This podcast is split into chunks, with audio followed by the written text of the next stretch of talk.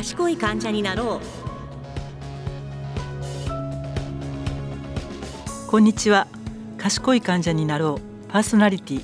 認定 NPO 法人支え合い医療人権センターコムル理事長の山口育子です。こんにちは。進行を務めますフリーアナウンサーの町亜生です。この番組は賢い患者になろうをテーマに患者を取り巻く事例を紹介しながら問題のポイントと考え方をお伝えしていきます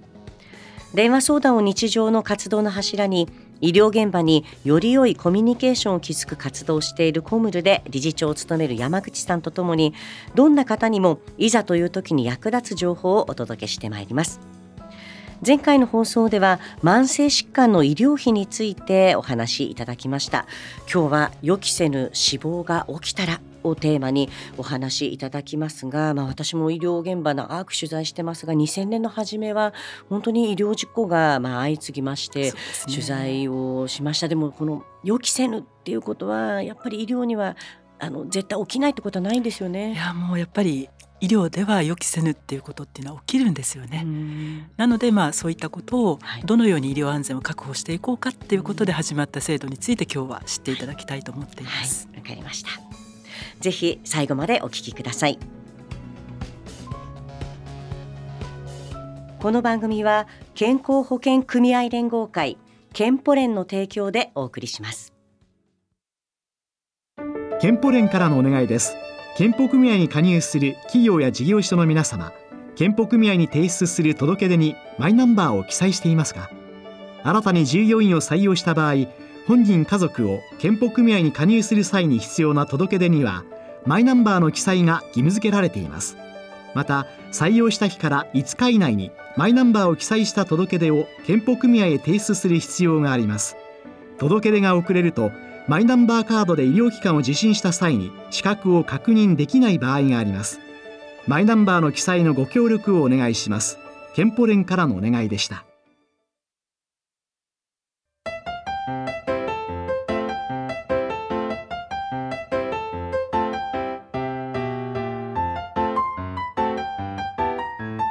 賢い患者になろう。みんなの相談室。こんにちは。番組パーソナリティの山口育子です。こんにちは。進行の町亜生です。このコーナーでは健康保険組合連合会健保連のサイトの健康コラム賢い患者になろう患者の悩み相談室と連動してコムルに寄せられた電話医療相談をもとに問題のポイントと賢い患者の考え方をご紹介していきます。今日のテーマは予期せぬ死亡が起きたらです予期せぬ死亡というと、まあ、あまり考えたくない出来事ではありますが、もしもの時に役立つ情報をお届けしていきますので、どうぞ最後までお聞きいただければと思います。山口さん、この医療の現場における予期しない死亡が起きてしまった時、私たちはどのように対応したらいいんでしょうか？はい、ちょっと一つのあの相談例から考えてみたいと思うんですけれども、はい、やっぱりまあ電話相談を受けていますと納得できない結果になったっていうご相談って結構多いんですよね。えー、それから理解できないっていうこともあるんですけども、まあ、例えば夫が入院中に急変して、まあ、亡くなるような病状だとは聞いていなかったのに突然亡くなってしまった。で医師からまあ、急変で何が起きたのか私たちにも分かりません。えー、もしご了解いただけるなら解剖して死因を究明したいと思っています。またその治療している途中で予期せぬ死亡が起きた場合は医療事故調査支援センターに報告することになっている、えー、そのこともご了承くださいって言われました。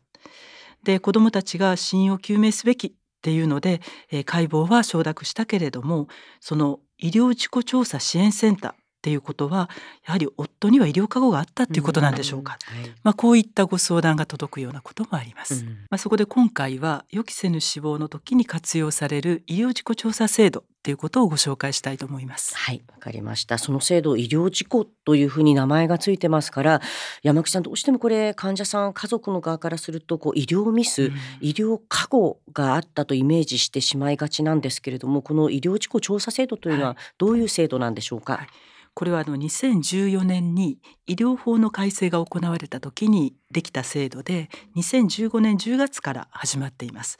で医療事故調査制度っていうふうに言うんですけれども、えー、民間組織である医療安全調査機構っていうところに、えー、今医療事故調査支援センターが設置されています。で医療に起因した、まあ、つまり医療を受けている時に、えー、予期せぬ死亡ということが起きた時に、えー、医療機関が、まあ、自主的にですねこの場合は報告しなければっていうことを判断して医療事故調査え支援センターに報告するんですね。で報告した後は速やかにま院内調査を行ってえその結果は院内調査自体は、えー、と原則外部委員そこの病院以外のですね、えー、委員を入れて調査を行って院内調査の結果は、まあ、ご遺族とそれから、えー、医療事故調査支援センターこの両方に報告するということになっています。なるほどこれ自主的に、まあ、医療機関報告するというところもポイントですよね。はい、でこれちなみにこの調査してもらうにはお金かかるんじゃないかと思う方もいると思うので、うん、費用はどうなってるんでしょうか、はい、この院内調査を行う費用っていうのはそこの医療機関がえー、負担することになっています。でどういった医療機関が対象かというと、えー、助産所診療所それから病院ですね、ね。えー、まあだ全てのまあ医療機関が対象ということで。で医療事故調査支援センターに報告されている内容に限ってですねいやいや院内調査じゃなくって第三者に調査してほしいんだというふうに思われた時には医療事故調査支援センターに第三者調査これセンター調査っていうふうに呼ばれていますけれどもその依頼をすることができます。で依頼をするのはご遺族はもちろんですけれども医療機関も院内調査の説明をしたのに遺族が納得してくれないっていう時には医療機関も第三者調査が依頼できることになっていまして、はい、この第三者調査であるセンター調査を依頼するときには費用負担が遺族にも発生します。で今のところご遺族は2万円、はい、医療機関が依頼した時には10万円というような費用負担になっています。この医療に起因しているかどうかそれから予期できていたかどうか。これを最終的に判断するのは誰かというと、はい、医療機関の管理者。つまり病院長とか診療所の院長ですね。うんね、その方が最終的な判断をするっていうことになっています。うん、なるほど。でもこの判断っていうのが、まあ、あの医療には不確実性というものがあるというのはこれも前からずっと前から言われてますけれども、はい、死亡することがこう予期できていたかどうかっていうのはどういうふうにまあ判断されるんでしょうか？はい。これがね結構難しくて、はい、医療に起因していたかどうか、うん、え予期できていたかどうか、えこの判断っていうのが非常にあのグレーゾーンのこともあってですね、えー、医療事故調査支援センターですら相談されても結論が出ないっていうこともあるぐらいなんですね。はいうん、でまああの予期できていたかどうかっていうのは例えばもしこれは予期できていましたよっていうふうに判断されるのは、まあ、あなたは今こんな病状でこの治療をしたとしても亡くなる可能性があります。これ個別具体的にですねそういう説明をしてそして説明した内容をカルテなどに記載していた場合、はい、こういった場合は予期したということにあの判断されます。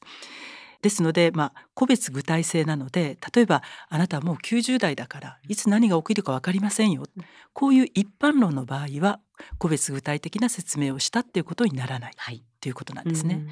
まあ、それ以外に厚生労働省が死亡が予期できた場合っていうことで、まあ、具体例を出してるんですけれども例えば救急搬送されました。患者さんだけが病院に到着してご家族は後から呼ばれて、えー、もう治療が始まってから病院に到着した。治療をする前に説明を受けることができなかったんですけれども、はい、えー、到着した時の状態の記録から見て、えー、これはもう治療したとしてもなかなか厳しい状態だったということが判断できるような場合ですね。後からの説明になったというような場合でもこれは予期できていたということになるんじゃないか。とい。うことが一つです。はい、あるいはこの治療を行ったとしても亡くなる可能性ありますと一回説明した治療を複数回繰り返す時ってありますよね。はい、ね。じゃあその繰り返す時に2回目も3回目も今回もなくなるかもしれませんよ。今回もなくなるかもしれませんよって。これやっぱり精神的に患者さんにやっぱり負担を強いるわけなので、まあ、最初に一回説明して記録してあれば、えそれは予期したということになると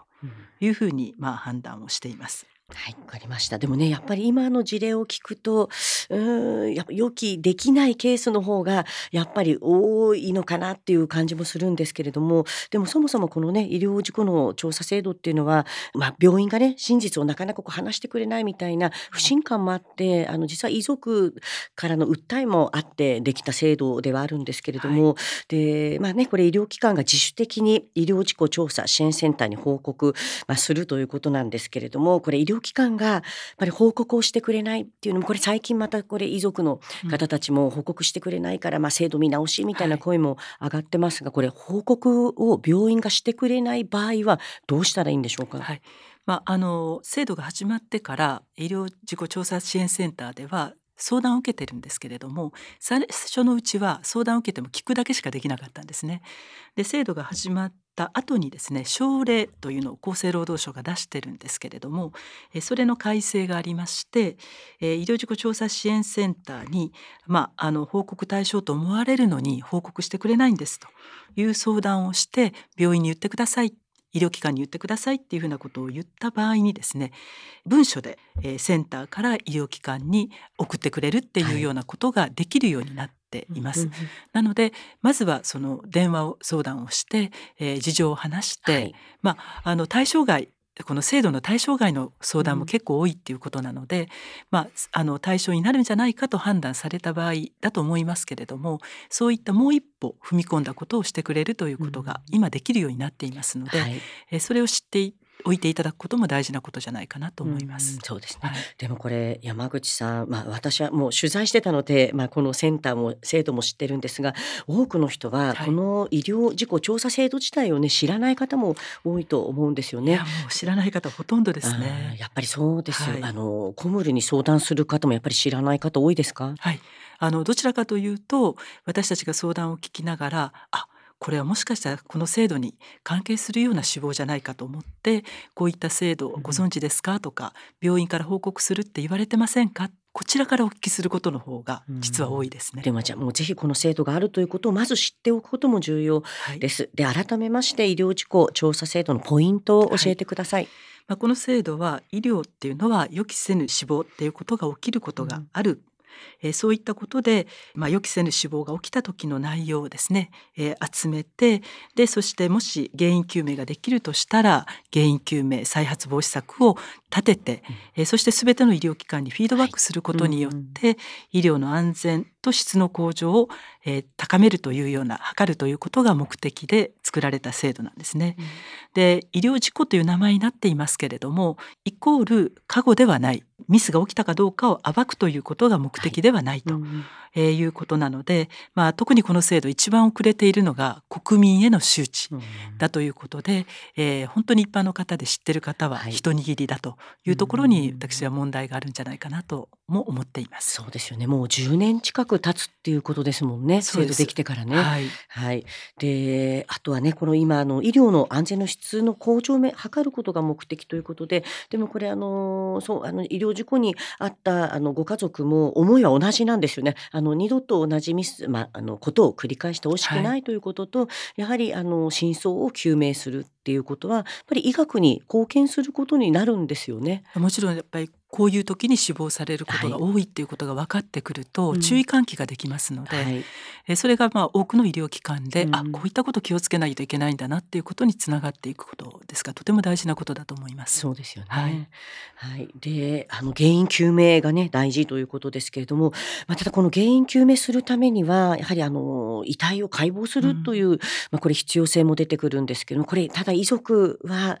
かなり大きな抵抗を感じる人がやっぱり多いですよね。そうですね。特に日本人は解剖っていうことにやっぱり嫌悪感を持つ方が多いことと突然予期せぬっていうことは突然亡くなられた大事な家族が亡くなっているので動転してますよね。そこに解剖なんていうふうに言われるといやもうっていうことで断る方が多いんです。ところが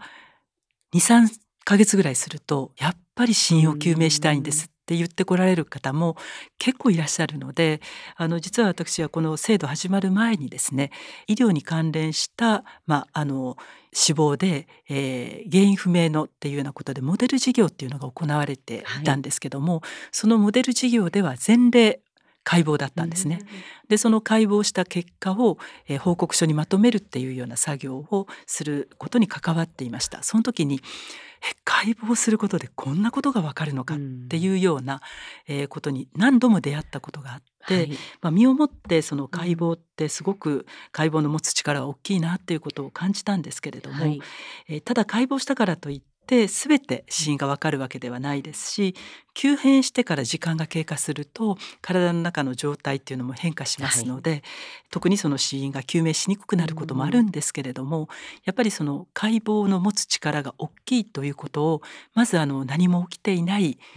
時からですね、はい、えー、しっかり知っていただいて、家族で話し合っておくっていうことも大事かなということと、うんはい、もう一つあの死因究明する方法として亡くなられた後に CT などの画像を撮るっていうのがあるんです。はい、これあの死亡時画像診断って言って AI あの人工知能の AI は A も I も大文字ですけれども、はい、死亡時画像診断の AI は A が大文字 I が小文字なんですね。はい、であのこの死亡時画像診断を題材にした小説がドラマ化して、はい、はい、映画化したことでなんかこう万能だと思ってる方がいらっしゃるんですけど死亡時画像診断が得意なのは出血とか骨折なんですね。うん、なのでまあできるだけ死因究明に近づくとしたら、えー、亡くなられてできるだけ早い段階に死亡時画像診断、うん、そして解剖という両方しておくっていうことが大事なんじゃないかなと思うんですけれども、うん、このあの死亡時画像診断も知ってる方が少ないので、はい、えついこの間も相談で、はい、亡くなってから CT 取るって言われたんですよ。何考えてるんですかねあの先生っていうようなことをおっしゃったんですね。いやいやそういうあの死亡時画像診断っていうのがあるんですよっていうお話をしたんですけれども、まあこういったことを何もない平時からぜひ知っておかれることが大事ではないかなと思います。はい、そうですね。まあ急変してこう亡くなったとしたらその亡くなった方ももしかしたら無念じゃないですけど、うん、抱えてるかもしれないんで、まあ声なき声を聞くなんて言ってね、まあこれはあの小説で、はい、うあのとかも言われてましたけれども、あの理解をねまずこう原因究明には家族の理解もいるるっていうところもあの知っといてもらえたらと思いますね。そうですね。ぜひあのこの制度は理解しておいていただきたい制度の一つだと思っています。はい、わ、はい、かりました。というわけで予期せぬ死亡が起きたらをテーマにお送りしました。健康保険組合連合会健保連のサイトの健康コラム賢い患者になろう患者の悩み相談室ではより具体的な事例もご紹介していますぜひ放送と合わせてご覧ください賢い患者になろうエンディングです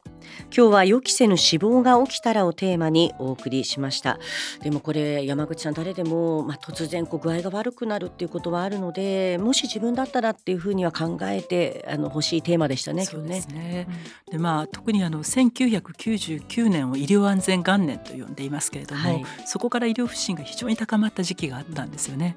で